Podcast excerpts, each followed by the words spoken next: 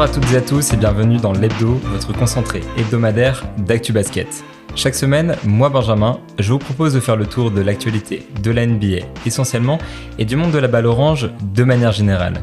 Cette semaine, un programme assez chargé, des compétitions internationales, une révolution à la fac, un point sur les playoffs, des rumeurs et plus encore. Sans plus tarder, je vous propose de plonger au cœur de l'actualité. L'une des grandes actus de la semaine, c'est la défaite de l'équipe de France féminine en finale de l'Euro 2021 face à la Serbie, 54 à 63, dans un match largement dominé par les Serbes.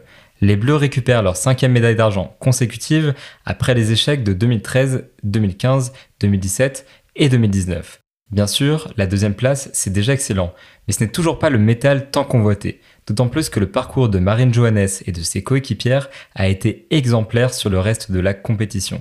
Félicitations tout de même à nos Bleus qui auront à cœur de prendre leur revanche aux Jeux Olympiques. Outre-Atlantique, après une longue lutte, les athlètes universitaires seront désormais autorisés à monétiser leur image et leur nom, notamment à travers des opérations promotionnelles. Ce changement historique, porté par de nombreux athlètes universitaires et professionnels, est la conséquence logique du développement de ligues professionnelles pour les étudiants athlètes, à l'image de l'équipe Ignite de J-League ou la Ligue Overtime Elite. Les conséquences de cette nouvelle mesure seront à observer l'année prochaine. La NCAA espère en tout cas retenir les jeunes talents qui se dirigeaient de plus en plus vers l'international ou ces ligues professionnelles et les encourager à suivre un cursus peut-être un peu plus long. Dans la Grande Ligue, on en arrive au climax de la saison, les finales NBA. Dans la nuit de mercredi à jeudi, les finales de la conférence Ouest se sont clôturées par une victoire des Suns, qui sont donc les premiers finalistes de cette année. Dans le sixième et dernier match remporté haut la main 130 à 103 au Staples Center de Los Angeles, Phoenix a pu compter sur un Chris Paul au-dessus de tout, 41 points, 8 passes décisives, 0 ballon perdu et 7 sur 24 au tir, dont 7 sur 8 à 3 points. Plus que jamais, le Point God aura une chance de décrocher le titre, qui serait le point d'exclamation sur la carrière d'un Hall of Famer. Le jeune groupe des Suns, de Devin Booker, DeAndre Ayton et Michael Bridges, parmi d'autres, nous a tous surpris cette saison. En l'absence de Kawhi Leonard, blessé au genou, les Clippers n'ont pas démérité en emmenant cette série jusqu'au Game 6. Paul George, auteur d'une campagne magnifique avec 28,7 points, 10,5 rebonds et 5,5 passes par match dans ses finales de conférence, peut repartir la tête haute. L'une des grandes révélations de ces playoffs, Reggie Jackson, termine la série avec 20,3 points de moyenne pour sa part. Chapeau bas aux Clippers et bon courage aux Suns pour la prochaine épreuve. D'ailleurs, les finales de la conférence Est pourraient se terminer dès samedi soir en cas de victoire de Milwaukee. Le précédent match, remporté 123 à 112, a été une véritable démonstration de force pour les titulaires des Bucks. En tête de liste, un Brook Lopez à 33 points, 7 rebonds et 4 contre. En l'absence de Yanis Antetokounmpo, touché au genou, Lopez, Middleton, Holiday et Bobby Portis se sont mobilisés pour porter la série à 3-2. Le collectif des Hawks, la grande surprise de ces playoffs, devra remporter le prochain match devant son public pour forcer un Game 7 et continuer à rêver de cette place en finale NBA. Dans cette série, les blessures sont déterminantes. Yanis Antetokounmpo, qui a fait une mauvaise chute dans le quatrième match, pourrait apparemment revenir si les Hawks évitent l'élimination lors du prochain match. Aucun dommage ligamentaire pour le Greek Freak qui, on l'espère, devrait être en mesure de jouer les finales en cas de qualification. Pour le moment, Antetokounmpo est listé incertain pour le Game 6. Côté Hawks, la contusion osseuse de Trey Young, absent lors des deux derniers matchs, pourrait encore priver Atlanta de son meneur. Pour le moment, il est questionnable pour le prochain match, Bogdan Bogdanovic étant listé probable à cause de son genou. Comme chaque semaine depuis un moment, on enregistre beaucoup de mouvements sur les bancs de la NBA. Pour rappel, il y a encore trois places de coach en chef à saisir au Magic, au Pelican et aux Wizards. Du côté d'Orlando, Penny ancien All-Star avec le Magic et coach des Tigers de Memphis, a passé en entretien avec le Magic et serait sérieusement considéré pour le poste de coach en chef. Wes Jr., assistant coach des Nuggets depuis 2015, serait lui aussi un sérieux candidat et a passé cette semaine un second entretien avec la franchise. Le fils du Hall of Famer Wes a déjà passé un peu plus de deux saisons au Magic avant d'accepter un poste à Denver. L'intersaison n'est pas réservée au coach en chef. Plusieurs équipes composent ou renforcent actuellement leur staff avec de nouveaux assistants. Les Lakers ont notamment engagé David Fisdale, ancien coach en chef des Knicks et des Grizzlies, en tant qu'assistant. Pour rappel, Fisdale a déjà remporté deux titres avec LeBron James en tant qu'assistant du 8 en 2012 puis en 2013.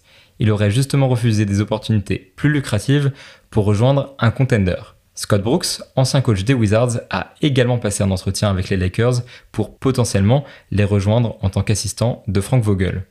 Les Pacers, eux, ont offert à l'ancien coach des Hawks, Lloyd Pierce, la place de principal assistant de Rick Carlisle. Parmi les principaux acteurs de la transformation d'Atlanta ces dernières saisons, Pierce est largement reconnu pour ses grandes qualités dans le développement des joueurs. Côté Celtics, Ime Udoka a réussi à convaincre Will Hardy, l'un des principaux assistants de Popovich aux Spurs, de le rejoindre à Boston.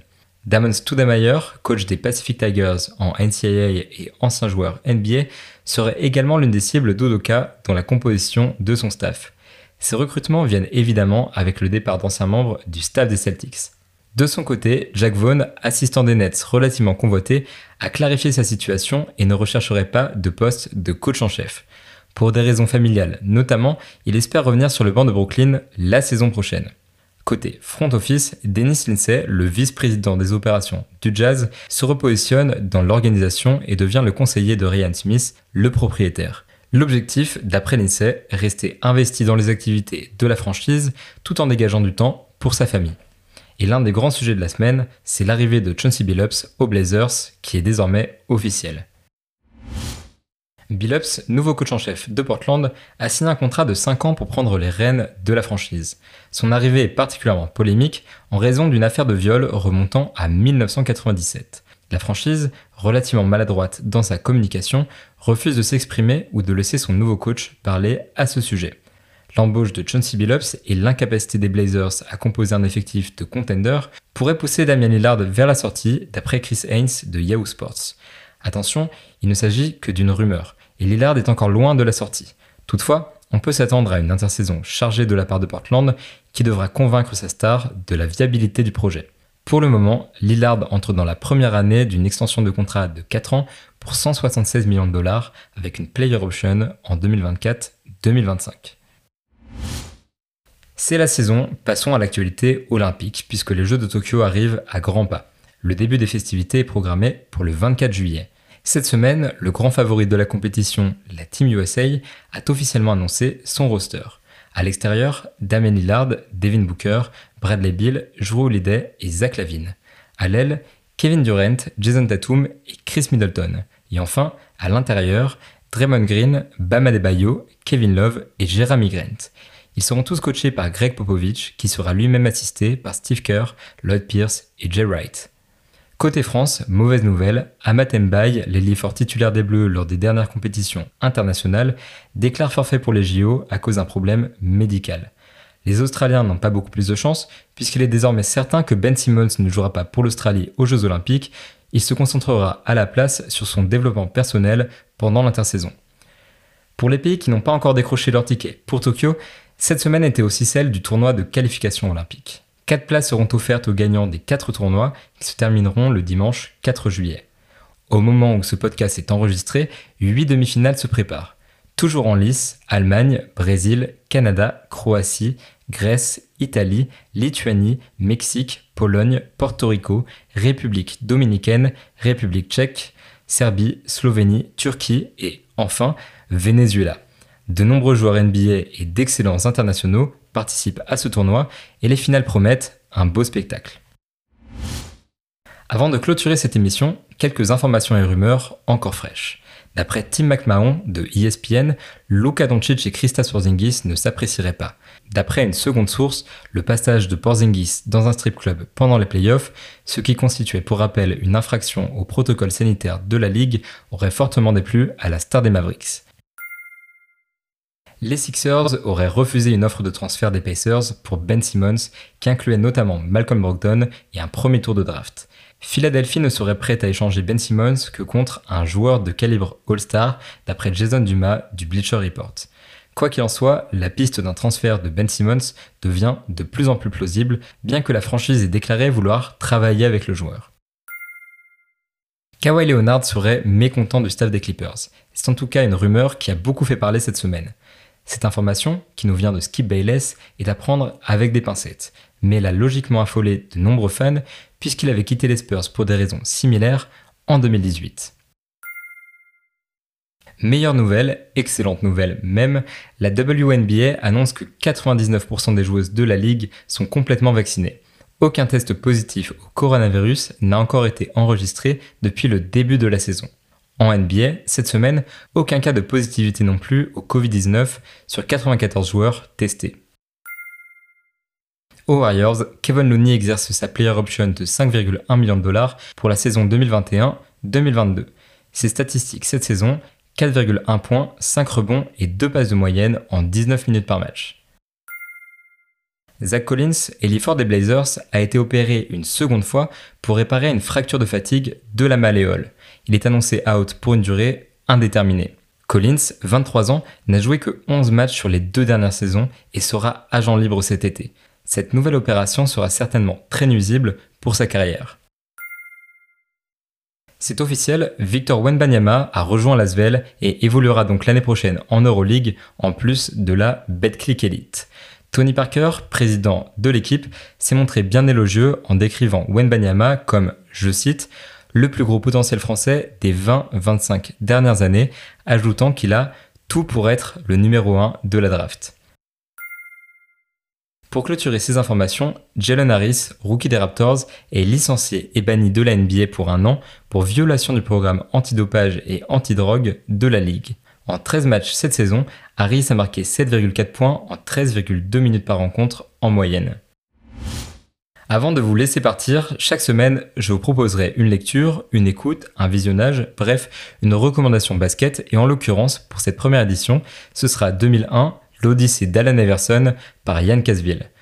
Vous vous en doutez, ce livre raconte l'histoire d'Alan Iverson et de la saison 2001, celle de son trophée de MVP et de ses finales face aux Lakers. Une excellente lecture qui nous rappelle le grand joueur qu'était Iverson, mais aussi l'icône, le symbole qu'il était sur la scène mondiale.